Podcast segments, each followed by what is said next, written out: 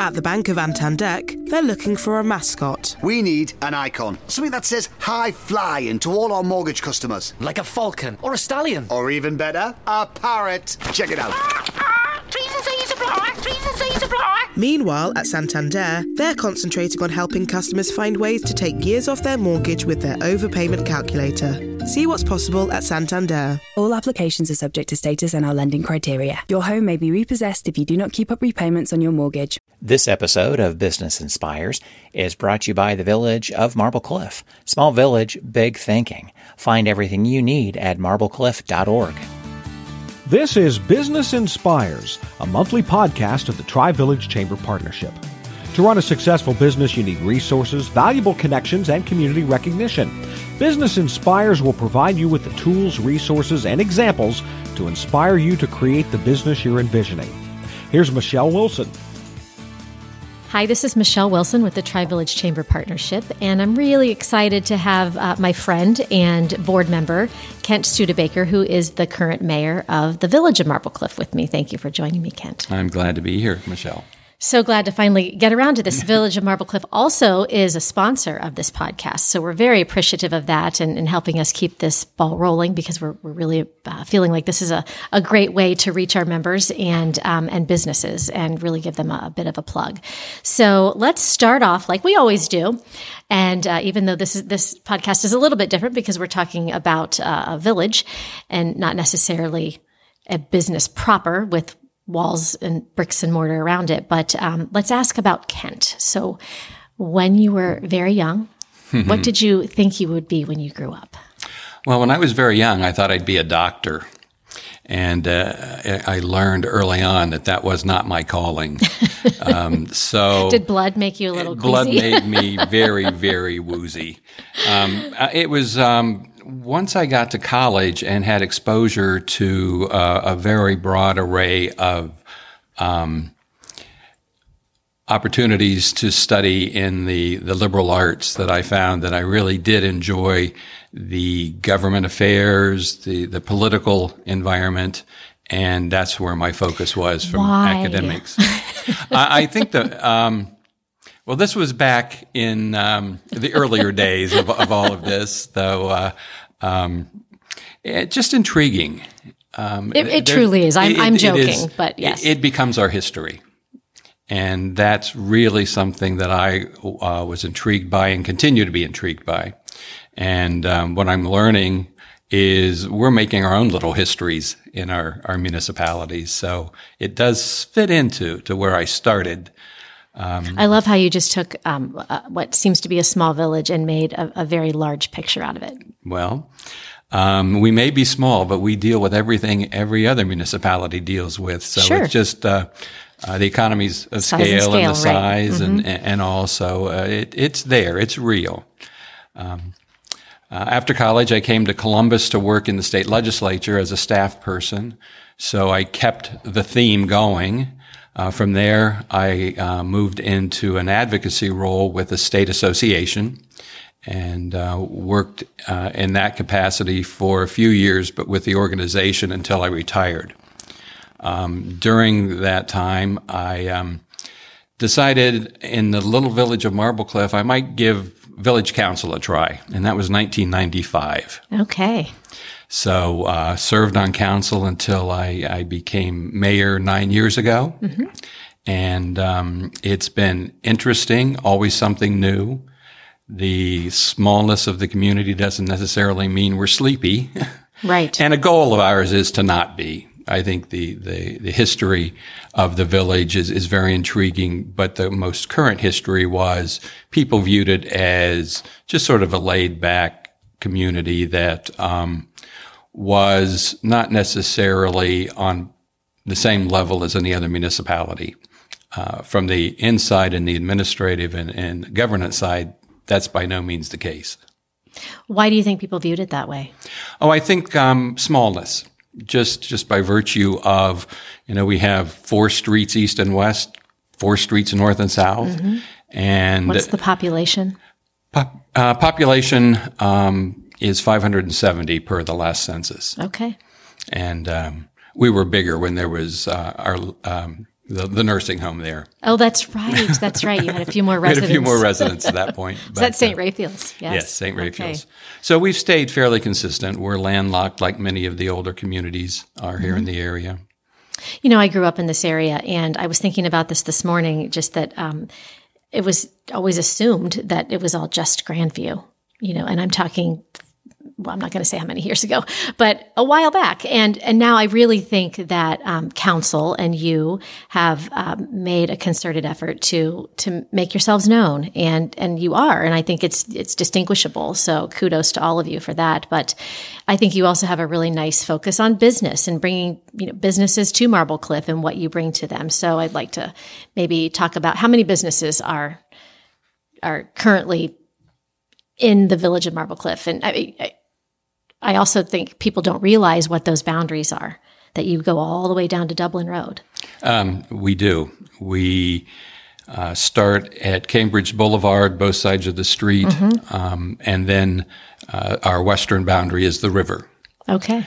Uh, the northern boundary is Fifth Avenue, and then the southern boundary gets a little squirrelier. Uh, we follow the railroad tracks around. Um, First Avenue is the last street that enters the village from from uh, okay. uh, Grandview Heights. I think part of, of what the the blurring of lines has um, ended up being the sense of a community that is school oriented. Mm-hmm. We do share the the school district with Grandview Heights. Um, we identified as a village many years ago that we're small enough that it would be uh, less efficient if we established our own services like police, fire. So we have um, contracted with Grandview Heights for a number of years. Uh, there's a lot of similarity, but I think what the village governance wanted to establish was our identity as much for the business community because we do have a different taxing base than other communities around us. Um, also, in our residential area, we have a different taxing base for uh, our uh, residents that uh, live in the village. So we are different yet alike. Sure. Yeah, but you, you and you have some fairly sizable businesses in a in a very small community. We do. the the The number of businesses ebbs and flows forty to fifty, mostly small. Uh, the largest property we have is at the corner of uh, Dublin and uh, Fifth, which um, is the 1600 uh, Dublin Road building. It's 200,000 square feet. And, uh, and several buildings, correct? Uh, three buildings three on buildings. the campus. Okay. Uh, we were fortunate that a handful of years ago we had uh, an individual come in that really had some forethought for the buildings, and and that's been beneficial for us. as many communities, as most communities, income taxes are our our funding source, and you don't like to see a lot of empty space. Right. Sure. Yeah. Are there certain types of businesses that uh, you as a as a organization want to attract to the village specifically or are you pretty open to new ideas and, and new industry i think um, under the circumstances of the type of space we have we're prob- probably limited based on that but we would encourage any business that has an interest in locating in the village and we can find a space that would work for them mm-hmm. that we would, would work uh, to uh, make that happen. Uh, we've got a couple unique businesses uh, that we did work our zoning uh, so that they could come to the village. One is 1400 Food Lab, which is a, a unique type of small business incubator uh, focused to food companies. Uh, we found that to be really quite intriguing and has has worked well as a tenant in the village. Uh, one of the other businesses that we were really very excited to to have look at the village and ultimately locate is uh, Zipline Logistics. Uh, for us, that's a 21st century company, right? And for a, a little village that's 117 years old, and that's the idea that many folks have of the village having a business like that there, I think, offers a, a really nice dynamic. Uh, most of the other businesses, again, by virtue of the space, are going to be service oriented or professional oriented, and um, um, they all fit very nicely into the village.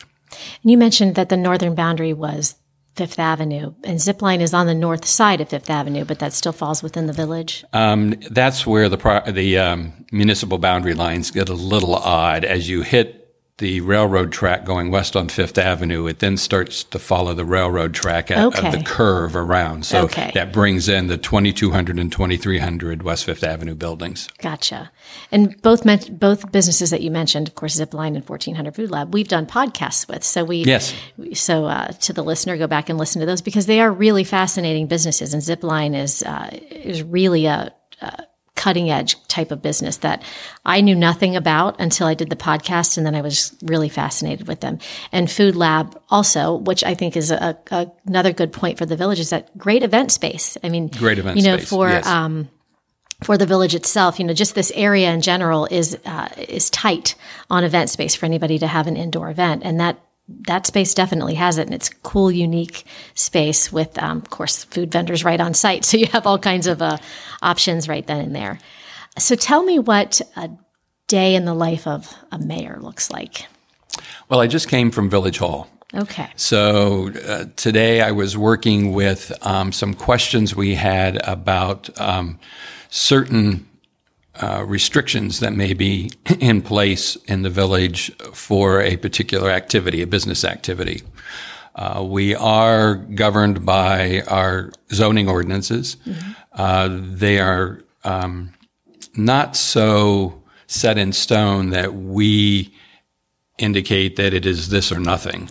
And in, in the case of 1400 Food Lab in particular, that was one where we really did have to massage to make certain that if they were the business that we felt was the right fit for the space, our village council would work to to make that that happen, and and it did. It gives a good um, set of parameters for folks to understand as as they're looking at the village, uh, but they're they're really very flexible. Um, much of what we're dealing with right now is residential oriented, and that is a, a key element of, of our village. Uh, we have um, uh, about 260 properties in the village. Um, again, landlocked. We've had a couple new builds here in the last um, five years or so, but for the most part, we're dealing with with homes that that range um, into the late 19th century to to new builds uh, of the 21st century. Sure. So yeah. Um, and uh, we have uh, a, a, number of just uh, local questions coming into the office. With the smallness, a number of our residents feel that, you know, we're, we're the answer uh, center for everything. And I mean everything. um, we may not be, we may not know the answer, but we're pretty good at guiding them to where, where they, they need to be. I can imagine in a in a smaller yeah. populated village that you you probably get a lot of questions that make you scratch your head here and there, but that's kind of it. Also keeps it interesting, right? Well, and, and part of what we've done uh, over the past week is uh, we've been in communication with the North Pole to make sure that Santa will be at our holiday party. You guys are good. You're better than I even gave you credit for. Goodness. Um, Okay, so um, one of the the projects, of course, I have personal interest in because our office with the chamber mm-hmm. used to be located in this property, but beautiful old mansion on West Fifth Avenue, and it's gone through you know a few iterations of being residential and and then zoned for business, and then maybe a mixed use. I, am not sure where the current zoning stands, but um, you know we've talked about that a lot. So what what's currently going on with that, and where's that project stand? Um, the 2015 building that you're talking about is a, a uh, um, mansion built in the early 19th century, um, uh, designed for family use, but for the past upwards to six decades, I think it has been used as businesses. Um, it's a Frank Packard design home. That's uh, one of the um, features of the village and its residential styling that we're very proud of. Uh, Frank Packard was prolific in the Columbus market. A number of his, his structures are business. Uh, we have a, a laboratory of, of residential design. We currently still have 10 homes that he designed in the village, and from one to the other, there are different designs. That being said, as we look at this structure, that's coming into play a little bit um, from an historic perspective. Uh, we've been approached by a developer to transform that property into residential. It is currently zoned commercial, so that's where the village council will need to take a look at at its its highest and best use. Um, it has uh, had its ups and downs mm-hmm. in in the discussion. I think we're currently at a proposal that is viewed as much more acceptable to the to the community. The Columbus Landmarks Foundation has been very uh, aggressively watching the property. I think they are much more comfortable with, with what's being proposed. The basic reason uh, we have a proposal now that, that may move forward is because the structure is being maintained, would be maintained. Uh, they're looking at a residential community of up to 40 residential units, townhouses to flats. Your, your population is going to boom again. It will boom right. again, absolutely. and that's something that, that we keep, keep an eye on. Um, when you have 570 folks, when you increase something of this magnitude, mm-hmm. You know, that can throw a different dynamic into the community. Sure. So we're still in early stages. We're waiting for a uh, final plan to be presented to council and final only in the sense that we've had ideas and sketches.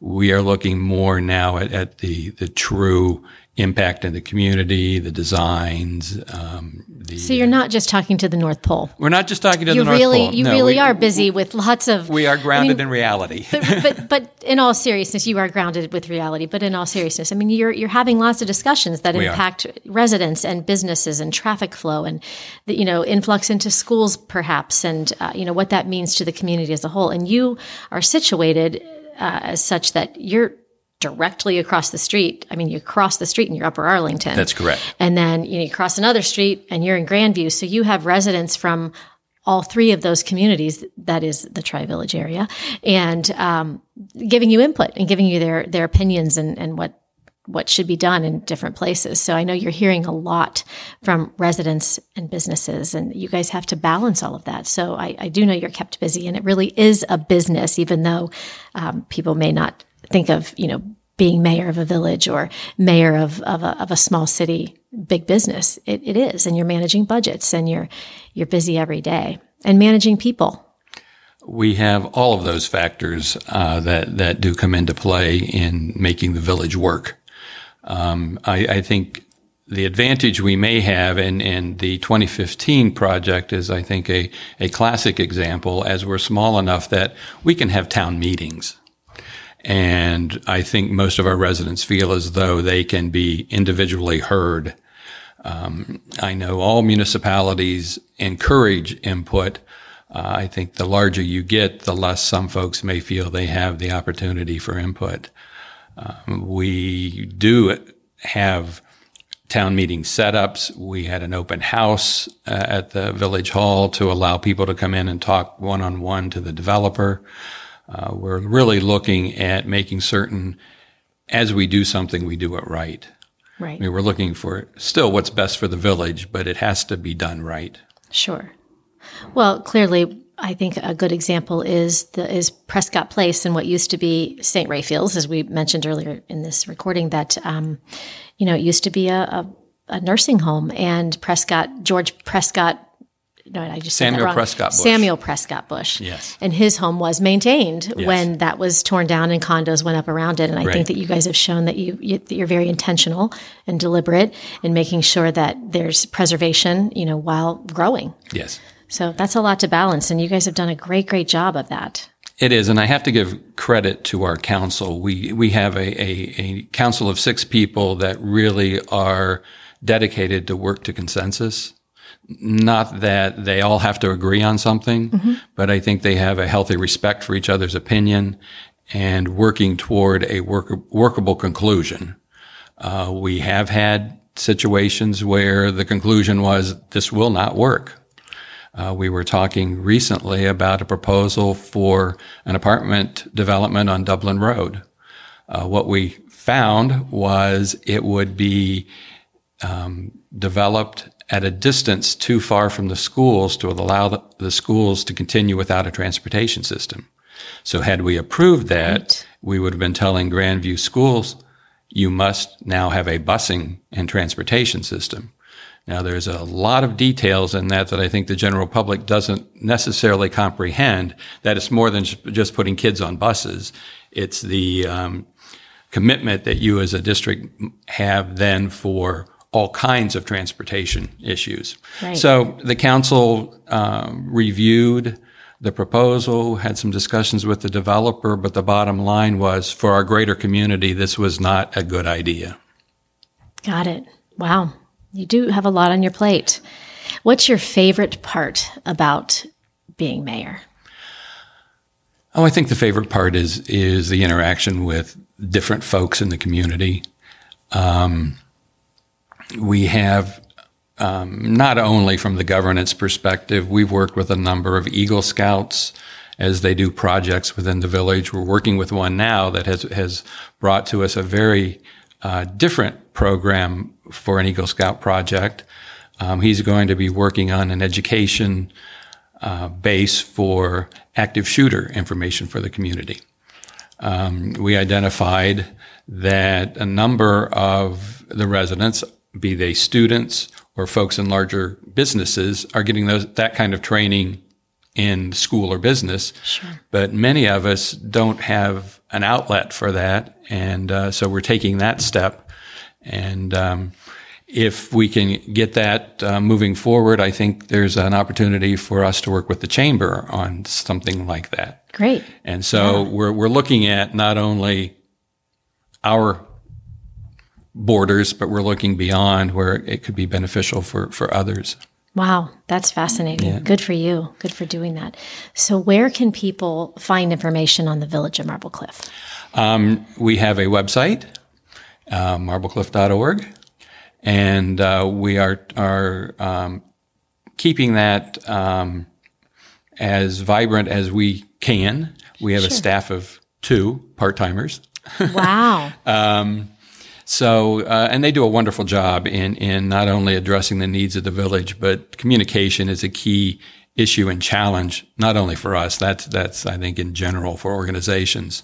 Right. But the, the website is a, a source of information and hopefully we're, we're, we're asking the questions to ourselves before they become too big in the community and no one has the answer. So gotcha. if we can, can anticipate and include that type of information on the website, that's, that's what we would would uh, encourage people to, to look at for basic information. Sure. And what's that web address? Um, www.marblecliff.org. All right www.marblecliff.org. Yeah. Simple enough. Simple enough. Wonderful. Well, thank you so much for joining us. I, I like that uh, when you were young, you you thought you were going to head into uh, medical. You kind of did that through association work kind of a little bit, and then your association work and interest in politics took you to where you are now, and you're doing a, an amazing job. Well, thank you. The Village of Marble Cliff is very lucky to have you, and um, and we're lucky at the chamber to have you on our board and have your insight. So thank you for all that you do to give back to the community as well. Well, thank you very much, and I, I appreciate the opportunity to, to sit on the board as as an ex officio member. I think it's an advantage for me, I think the other municipalities and, and the school districts uh, feel the same way. And hopefully, we're bringing something to the table that's beneficial to the overall discussion. And so I'm pleased to be with you today and um, come to the village of Marblecliff. We're just up the street. Small village, big thinking.